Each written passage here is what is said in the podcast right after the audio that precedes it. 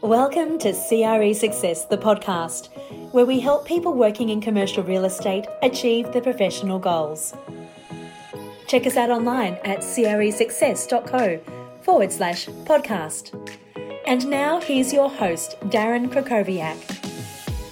Welcome to this bonus episode number five of CRE Success, the podcast. It's great to have you with us. Today's episode is being released on December 31st, which is the last day of 2020, the last day of any year, but it is 2020. If you're a dedicated and long term listener to CRE Success, the podcast, well, firstly, thank you. And secondly, you may actually be hearing this in 2020 because you're the type of person who actually listens on the day that we release the episode. So I want to take this opportunity to wish you all the very best for 2021. Regardless of whether it is still 2020 when you hear this or not, you may be planning on taking more personal responsibility for your own learning and growth, especially after hearing this bonus episode, because that's what it's all about. I think many people in commercial real estate don't know where to turn or don't know how to get started when it comes to upgrading their skills. Well, today we're going to hear from five commercial real estate professionals who are all committed to professional and personal development, and we'll find out exactly how they go about ensuring that they continue to level up their skills. As you listen to today's episode, you may be inspired to take action, but want some guidance about exactly what you should do next. Well, I've got your back. We previously released bonus episode number three, which was a recording of the recent workshop we ran called Kickstart 2021. A couple of people have mentioned to me that they would like to watch it, not just hear the replay. Well, that is now possible. You can do that by going to cresuccess.co forward slash 2021. That's 2021 and it's all there for you. Even if you're listening to this well after the start of 2021, I'm sure you'll get a lot of great ideas about the steps you can take in relation to goal setting and achieving better results in your career by watching the workshop in the future. That website again is cresuccess.co forward slash 2021.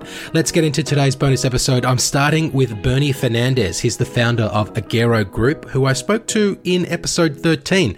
Bernie is very committed to learning and growing, so I asked him about when the journey in personal development started for him. Well, again, radical transparency here. I'll, I'll, it started as a kid. My family were always spiritual. They, I was exposed to meditation very early on. I did these meditation courses as a kid, or, or told to do these. So I guess that, mate, it, to answer your question, it started before I can even remember. And that's had a profound effect on on my life, particularly at the challenging times. Uh, but when I when I arrived in business, I, I, realized something, or something that became apparent was that the challenges that I faced in business were actually reflections of personal challenges.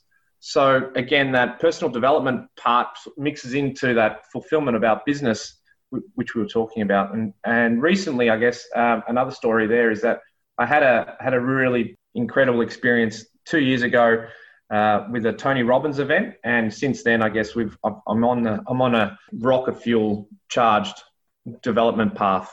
Yeah. So so what type of um, personal development resources do you do you invest in? Well, the Tony Robbins stuff's real easy. Obviously, it's kind of like its own uh, doctrine, but I, I'm constantly buying books. I uh, have an Audible account, which is literally getting drained every month, and uh, I also invest in a in a network called Entrepreneurs Organization. I've been part of this network for many years, and that's business and personal development, you know, gains. So it's it's never ending. To be honest, it's almost the question refer, almost refers to the fact that it's a, a separate element of my life. In fact, it's just simply integrated into everything. You know, every morning, every day there's something that I'm growing into or learning.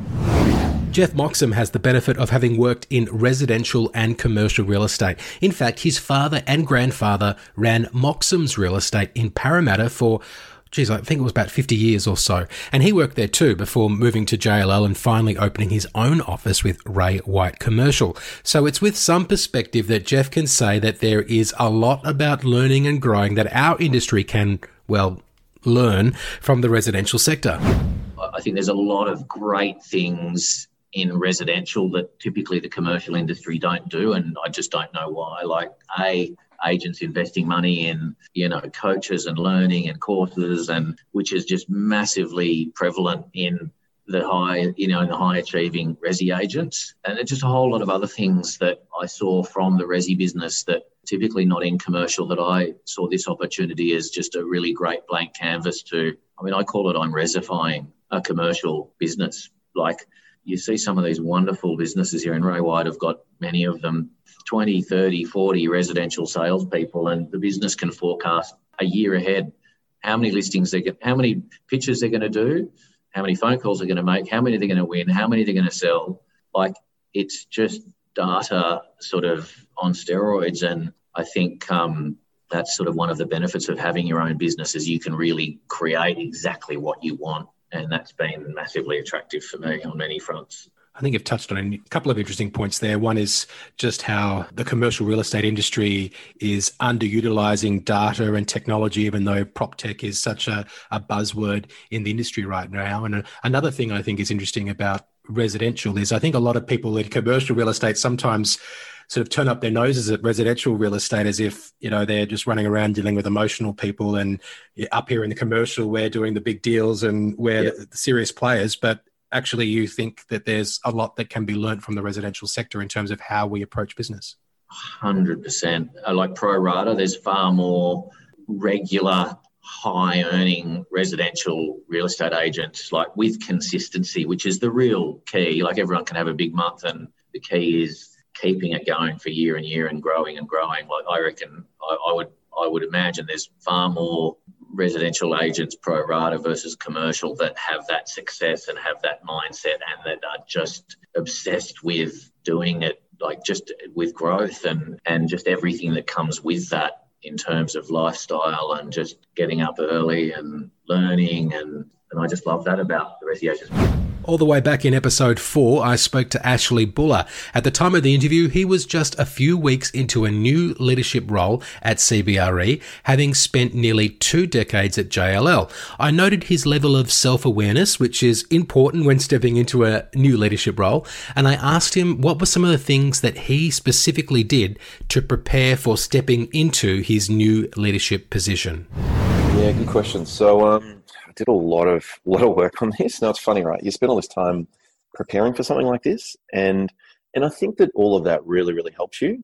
But when you come into the role, everything seems to be thrown thrown out the door, and you just kind of you're dealing with everything that's before you. Now you hope that the training that you've done by that point, you then maybe you kind of um, you leverage those skills that you've been honing that you hadn't really realized that you'd learned. Um, once again a long answer to it. So, but I, I, read books like The First Ninety Days, which is actually a really good book. So not only did I I, I, um, I listened to it on a uh, on an audio book, then I actually bought the physical book, and then I went through that book multiple times and kind of learned um, the different styles and techniques. Now, am I deploying them? Maybe. To be honest, I've been so busy, I actually haven't had time to even go back to the book. I wish I had. Um, but it's just been just an absolutely frantic time over the last nine weeks. I think I will. I took a lot of notes before coming over, um, and then I read a book as well called um, Legacy, um, which is about the All Blacks, uh, which I also thought was a really good book as well. And that that talks about it's you know it's um it's you know and the whole concept around that book is you know creating this lasting legacy. So it's more than just the doing the deal and so forth. It's about creating a creating a culture, creating more than more than yourself, the the team. And you know one thing they talk about in there is kind of sweeping out the sheds at the end of the day, right? So you know, um, the way the book reads, and I haven't actually checked it out factually, is you know that some of the best All Black players, they're the ones at the end of the day when everybody else is having a drink or whatever they might be doing at the end of their their match, they're the ones sweeping out the sheds, just making sure that everything's clean. So it kind of shows that no matter where you sit in the business, you're never above kind of putting in the hard yards and making sure you're there for everyone. Michael Bull has been running his own national agency in the States for over 20 years. He was so underwhelmed by the quality of the existing training available to the commercial real estate industry that he created his own library of training to help others learn and grow. With that in mind, in episode 9, I asked him what's the most challenging part of running a national team. Well, I think it's just really to as the as the company grows. I mean, we have we have about fifty people, you know, and as the company has continued to grow, it's really just trying to keep the the culture, uh, the high quality, you know, the messaging you know, I started the company for two reasons. And one was to that we'd be known, if you used our company name, we'd be known for integrity and we'd be known for the best disposition marketing in the country. And I think those two things really help drive, drive us to be successful and kind of help us make decisions every day, right? If you use integrity in your business and then you try to be the best that you can be that does what you do and add the integrity, then you'll do the right thing. So, you know, I think having a bunch of brokers and staff, um, you know, I have, I'm really into training myself and, and, and training my, my folks. My brokers who run the plays that take in the training I give them, they do extremely well. I mean, they're just really great brokers and they do really, really well. Then I'll see some guys that, you know, you think about commercial brokers where we're confident as a general rule, right? And we're social and uh, we think we know everything and we don't we don't accept training well enough. And i think that's one of the challenges that brokers have is we we think we know everything. And i've always known that i know nothing you know i know i know i need to learn and grow all the time and and get better. And i think that's one of the great things about this business. There's no end to how skilled you can be and and there's no limit to your income. So the most challenging thing is is realize helping guys realize and, and ladies realize that you know don't stop training. You know just keep trying to get better all the time and in episode 7, I spoke to Rob Ed, who is a leader by trade who happens to have experience in our industry at Lendlease and now as the managing director of Asia Pacific for Unispace. Given his focus on leadership, I simply asked him how he continues to grow and improve as a leader. Lots of learning. I, um, especially having jumped across different industries, I've had to spend a lot of time learning there's a mix of, and probably like everyone, there's a lot of on the job stuff. I, I, do spend a lot of time asking my people how they do things, learning how they operate, looking at different models, talking to competitors, talking to peers. Um, so, an awful lot of on the job learning. Um, they've also been lucky enough to have a fair bit of professional development, you know, through Lendlease and through prior employees. So, anything from the, uh, the company directors course to the Securities Institute course to you know smaller pieces on innovation or on uh, on sales techniques, all those sorts of things. You know, just just training to keep challenging how I think about things. And as a leader yourself, how much do you take responsibility for developing your talent as opposed to relying on company resources or external consultants to come in and facilitate that leadership development and growth? So I tend to take quite a bit of that on myself in terms of a, a one-on-one mentoring uh, relationship. So I will take the time to to talk people through my thinking and how I see things and understanding where they're up to, uh, and just helping to identify any gaps they've got, um, and not being critical in that. A gap is a gap. That's fine. Uh, then just talking about how we plug it, and that might be through through my time, things I can teach them. It might be through connecting them to others who I see as being strong in those areas. So making sure that, that we join the dots across the business uh, to, to make sure people learn from each other. Um, or it might be plugging in external courses that, that suit what they need. So now, right now, I'm doing a, a big sales training program through the business. So teaching people things like spin training uh, because that's been a gap across the business uh, or some train the trainer things around that for some of my senior people. Uh, for others, where I'm trying to raise them up to you know, go from being sort of middle level managers to being future executives in our business, you know, the people who'll be succeeding me in, in years to come. Uh, it's going off and doing things like the company directors course or an MBA to make sure they get that that generalist exposure to business skills. But then I'll also spend a lot, lots of time giving them opportunities. So, for example, getting them to chair meetings or to you know to run the monthly management reporting cycle and to be you know uh, leading the reporting of those or the, the presentation of those results and the discussion around them to make sure they're getting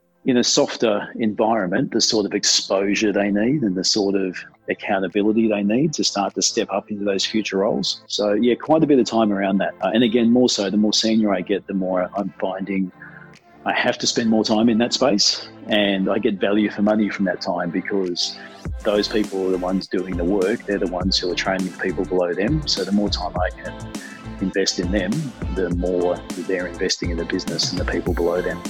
I hope you enjoyed today's bonus episode, which has been dedicated to the topic of learning and growing. At CRE Success, we are all about helping others learn and grow.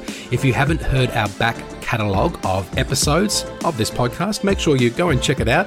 And if you have heard a few episodes and you like the content, one way you can show your appreciation is to leave us a five star rating. And if you've got a couple of minutes, you can write a short review sharing what you like about the show. That will help others in the industry discover the podcast. And you mentioning it, of course, to your peers and colleagues will also help spread the word. If you want to leave a review, you can do that in Apple Podcasts and also in Spotify. It is the end of 2020, and I'm proud that we've been able to produce and release 20 episodes of interviews, five bonus episodes, and even a podcast trailer back in June. That's 26 episodes released over the past six months been remarkably consistent with the content that has been put out, but this has been a, a project that I've done pretty much all on my own. So um, it's time for a short break. For the next two or three months, I'm going to focus on the new members who have joined CRE Success membership since it launched at the start of December 2020. I'm also going to take a, a short family holiday domestically in Australia, of course. But that's not the end of this podcast. I'll be back in 2021 with a second season and a slightly reworked format. I look forward to bringing that to you in the second quarter of 2021. With that being said, we've reached the end of this episode. We've reached the end of season one. We've reached the end of 2020. Thank you so much for listening, and I will speak to you soon.